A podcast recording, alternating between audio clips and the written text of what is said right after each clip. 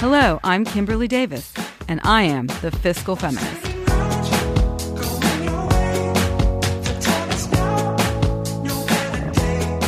Hi, I'm Kimberly Davis, and I'm the Fiscal Feminist.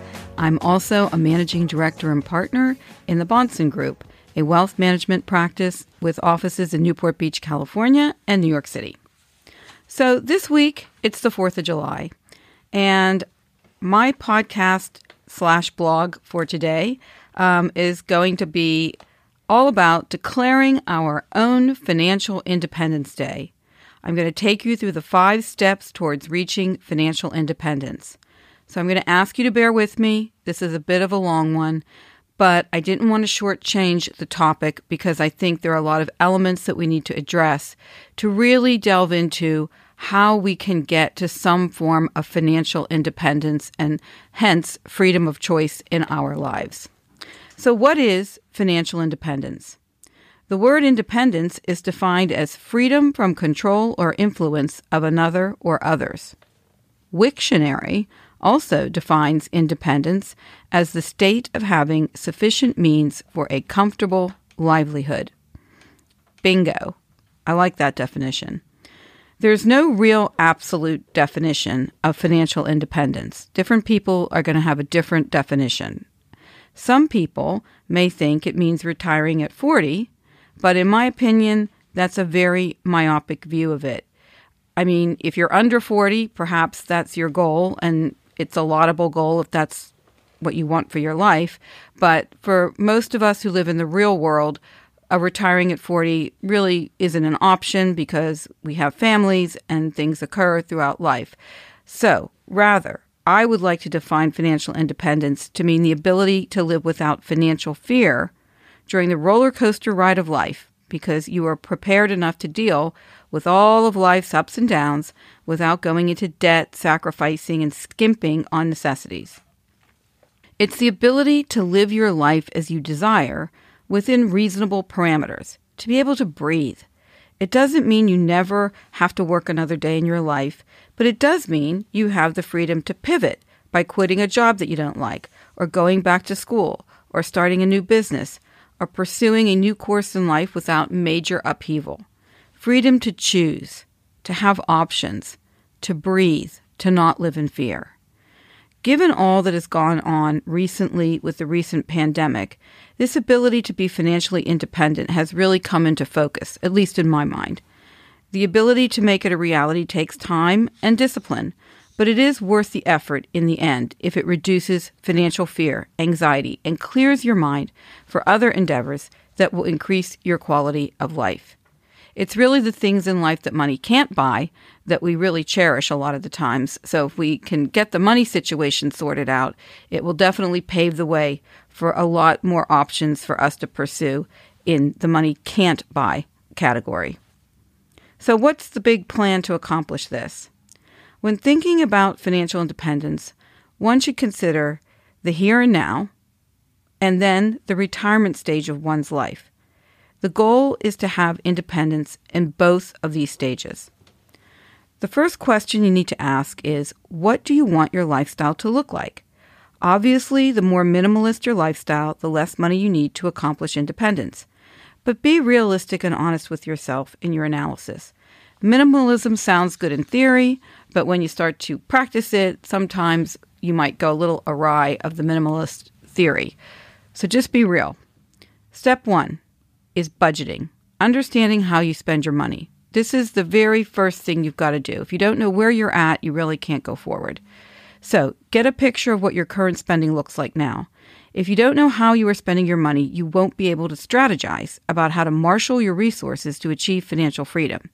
You need to get a very clear picture of this and break down all of your expenditures, both short and long term. By doing the following, you can create that picture. One, create a list of all your fixed and variable monthly expenses. Use your best efforts on the variable costs. Fixed costs, as you probably know, include monthly bills such as rent, mortgage, utilities, cell phone, gas, transportation, food. So think shelter, food, basics to keep you alive. Variable costs include entertainment, clothing, restaurants, all costs that are not essential to your basic living expense.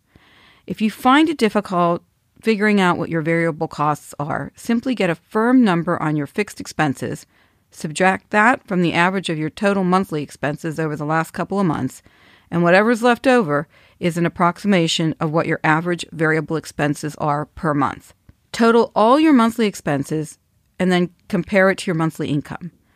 This will give you a quick snapshot of where you are and if your monthly expenses exceed your income. And if they do, you're clearly living beyond your means. First, focus on reducing any variable costs that you can to save more. If that alone doesn't correct the expense overage, then you got to start looking at the fixed costs and see where you can cut. Step two, after you've done the budgeting, is determine your total credit card debt balance. So if your expenses exceed your income, you may be incurring credit card debt to make up the difference because something has to make up the difference. Lingering and mounting credit card debt, which is accruing high interest, is absolutely positively not our friend. Eliminating this debt is crucial in your fight for financial independence. Otherwise, its continuing presence will cause a very long detour to achieving financial freedom. So you got to hit this credit card debt and hit it hard. So, how are you going to do that? You're going to create a payment plan that fits your budget to pay it all off, and it may take some time. So, it's kind of like losing weight. You're not going to get it all done in the first week or the first month. You've got to be disciplined and you've got to be and pers- you, you've got to persevere with this. So, if your credit score is healthy enough to qualify for a 0% introductory rate on balance transfers, then do that to reduce interest payments.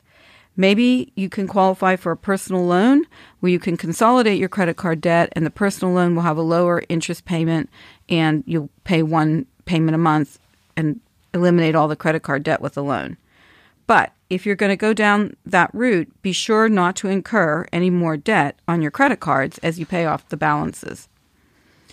If your accounts are already seriously delinquent, then reach out to a nonprofit credit counseling agency such as the National Foundation for Credit Counseling. They can help you shore this up and come up with some solutions to eliminate the debt over time. Most importantly, learn to say no to yourself when considering incurring credit card debt. When you whip out your credit card, think twice about it. When you're online shopping and you just plug in that number, think twice about it because it will come back. It doesn't just disappear into the ether, it is real debt that will follow you around if you do not pay it off monthly. Now, keep in mind, not all debt is bad, but it must be managed carefully.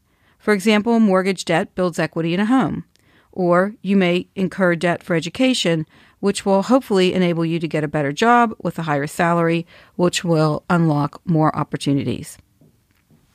Step 3 Saving 101. Number one, build an emergency fund.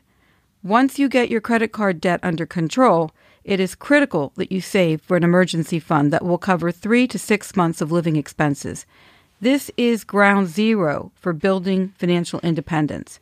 If something unexpected occurs, at least you will have three to six months to gather your thoughts and make next moves without worrying about shelter and food. My recommendation is always to try to attain six months of savings. Obviously, the longer road you have to get your act together when you're in an emergency situation, the better. But do your best. Start with striving for three and then keep adding until you get to six. Step two is also crucial automate your savings. Utilize direct deposit or auto journals so that every month on a given date, a transfer is automatically made to your savings account.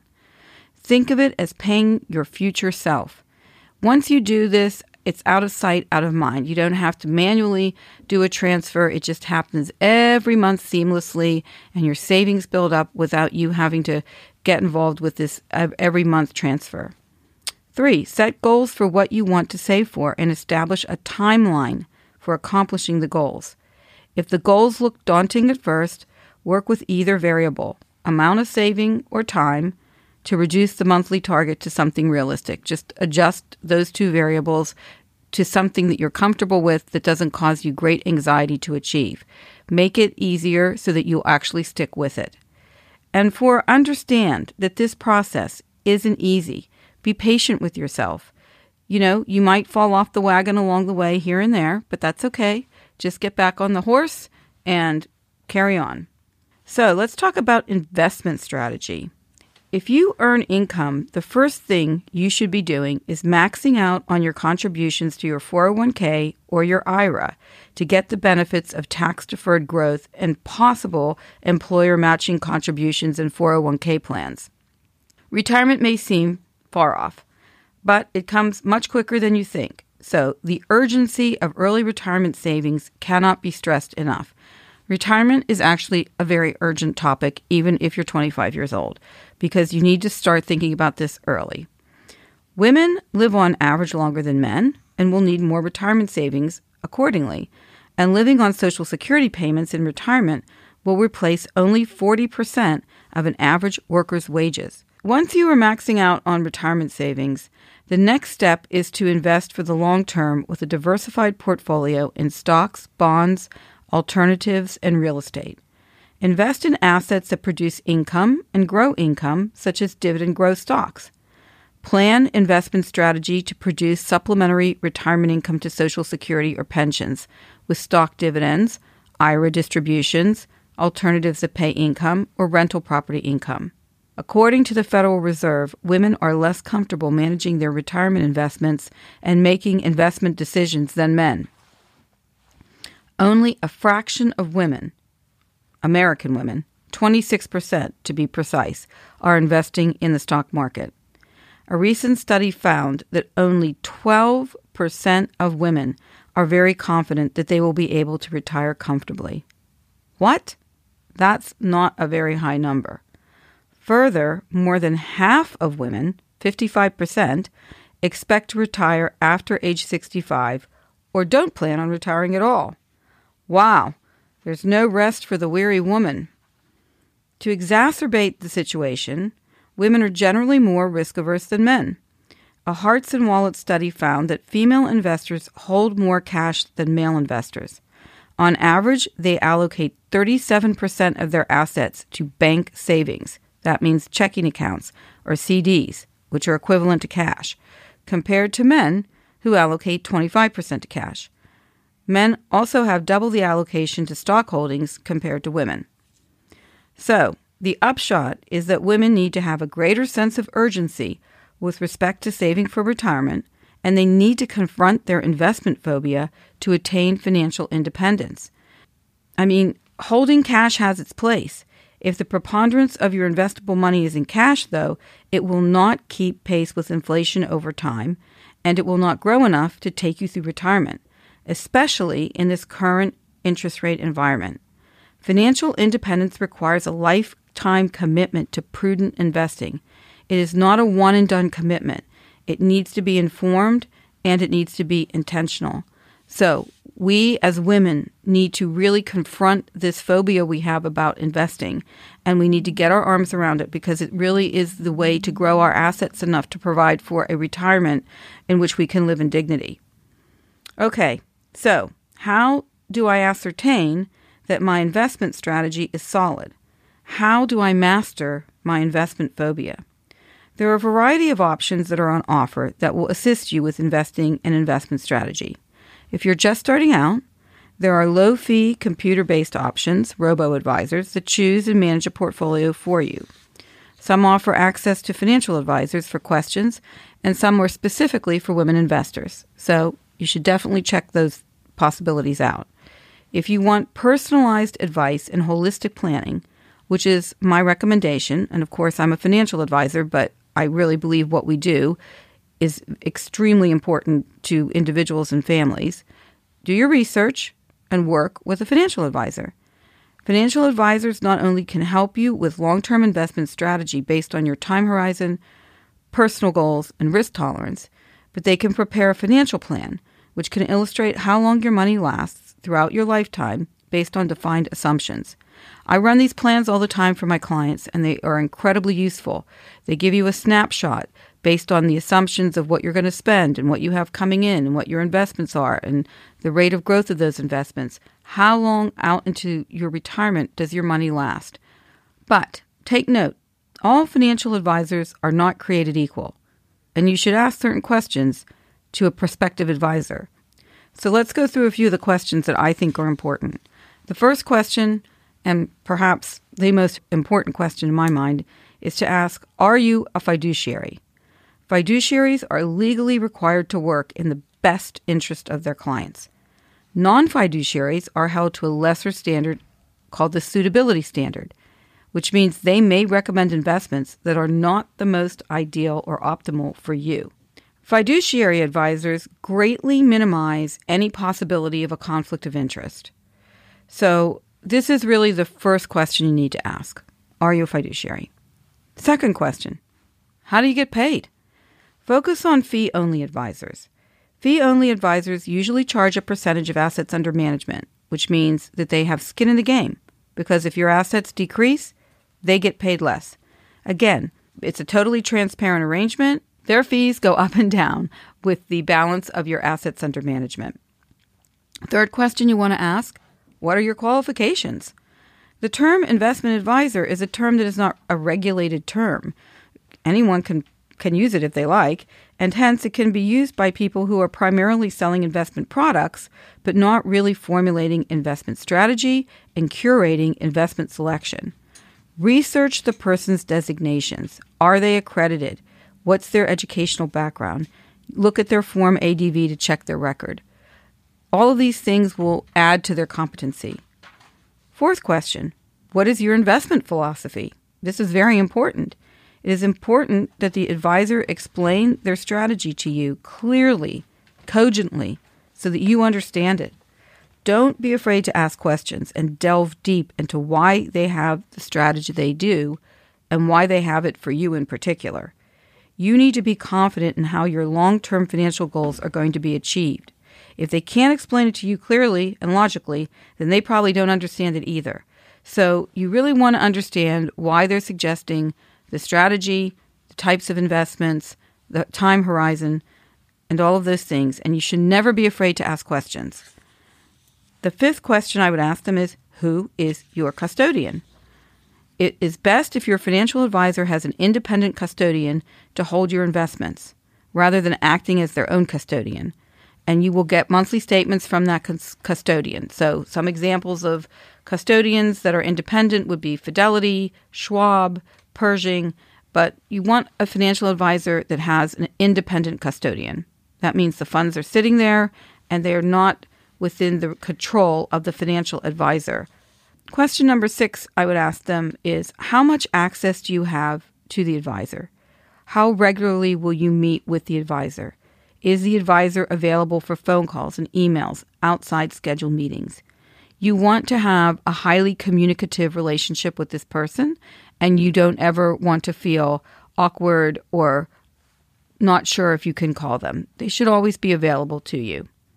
And the last question is Does it feel like a good fit? Do you like this person? Do you trust this person? Do you get a good feeling from this person? So, in our five step process towards financial independence, step four is to really take a hard look at retirement eyes wide open. Women have special concerns about retirement, which is why this is its own step.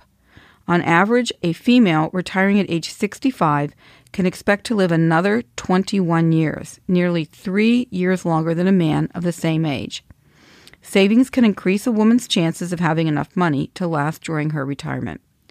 Many older women rely on Social Security as their primary or only source of retirement income.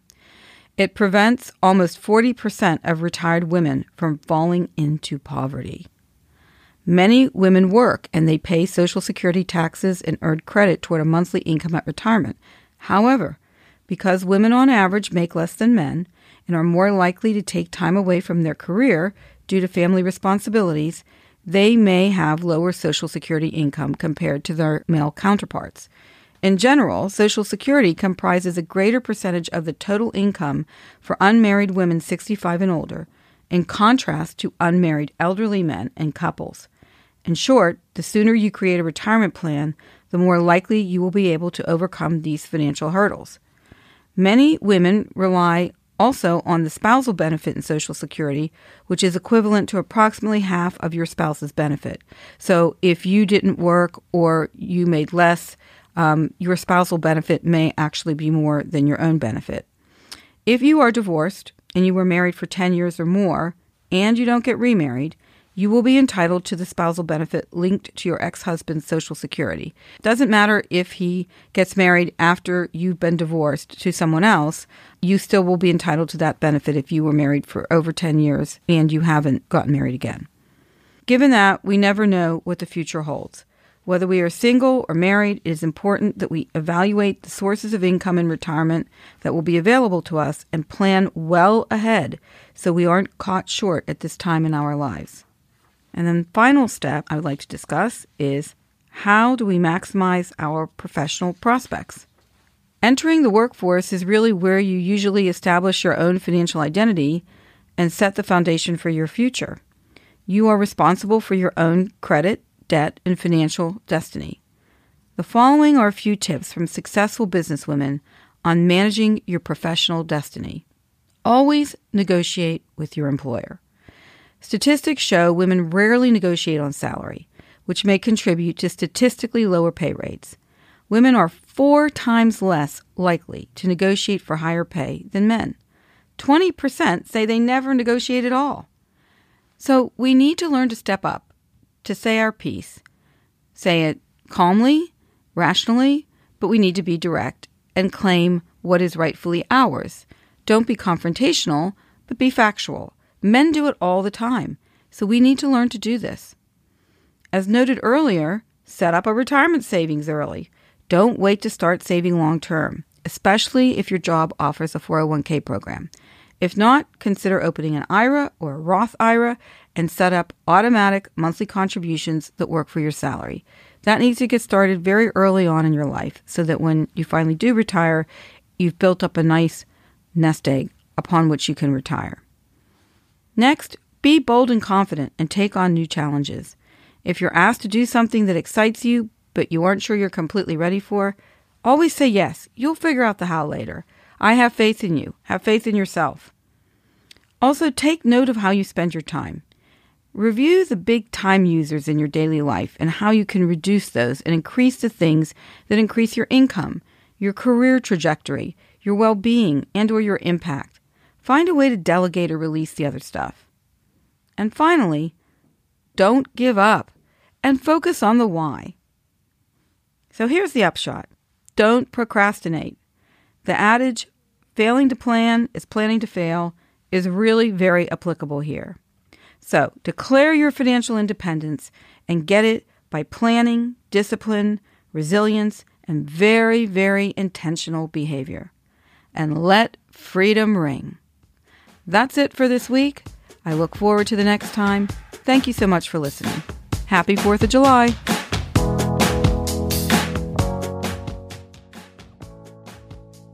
The Bahnsen Group is registered with Hightower Securities LLC, member FINRA and SIPC, and with Hightower Advisors LLC, a registered investment advisor with the SEC. Securities are offered through Hightower Securities LLC. Advisory services are offered through Hightower Advisors LLC. This is not an offer to buy or sell securities. No investment process is free of risk, and there's no guarantee that the investment process or the investment opportunities referenced herein will be profitable. Past performance is not indicative of current or future performance and is not a guarantee. The investment opportunities referenced herein may not be suitable for all investors. All data and information referenced herein are from sources believed to be reliable. Any opinions, news, research, analyses, prices, or other information contained in this research is provided as general market commentary. It does not constitute investment advice. The team in Hightower shall not be in any way liable for claims and make no express or implied representations or warranties as the accuracy or completeness of the data and other information, or for statements or errors contained in or omissions from the obtained data and information referenced herein. The data and information are provided as of the date referenced. Such data and information are subject to change without notice. This document was created for informational purposes only. The opinions expressed are solely those of the team and do not represent those of Hightower Advisors LLC or any of its affiliates. Ignorance is not bliss. As women, burying our heads in the sand when it comes to our money has dire consequences. But yet, so many of us have employed this detrimental strategy.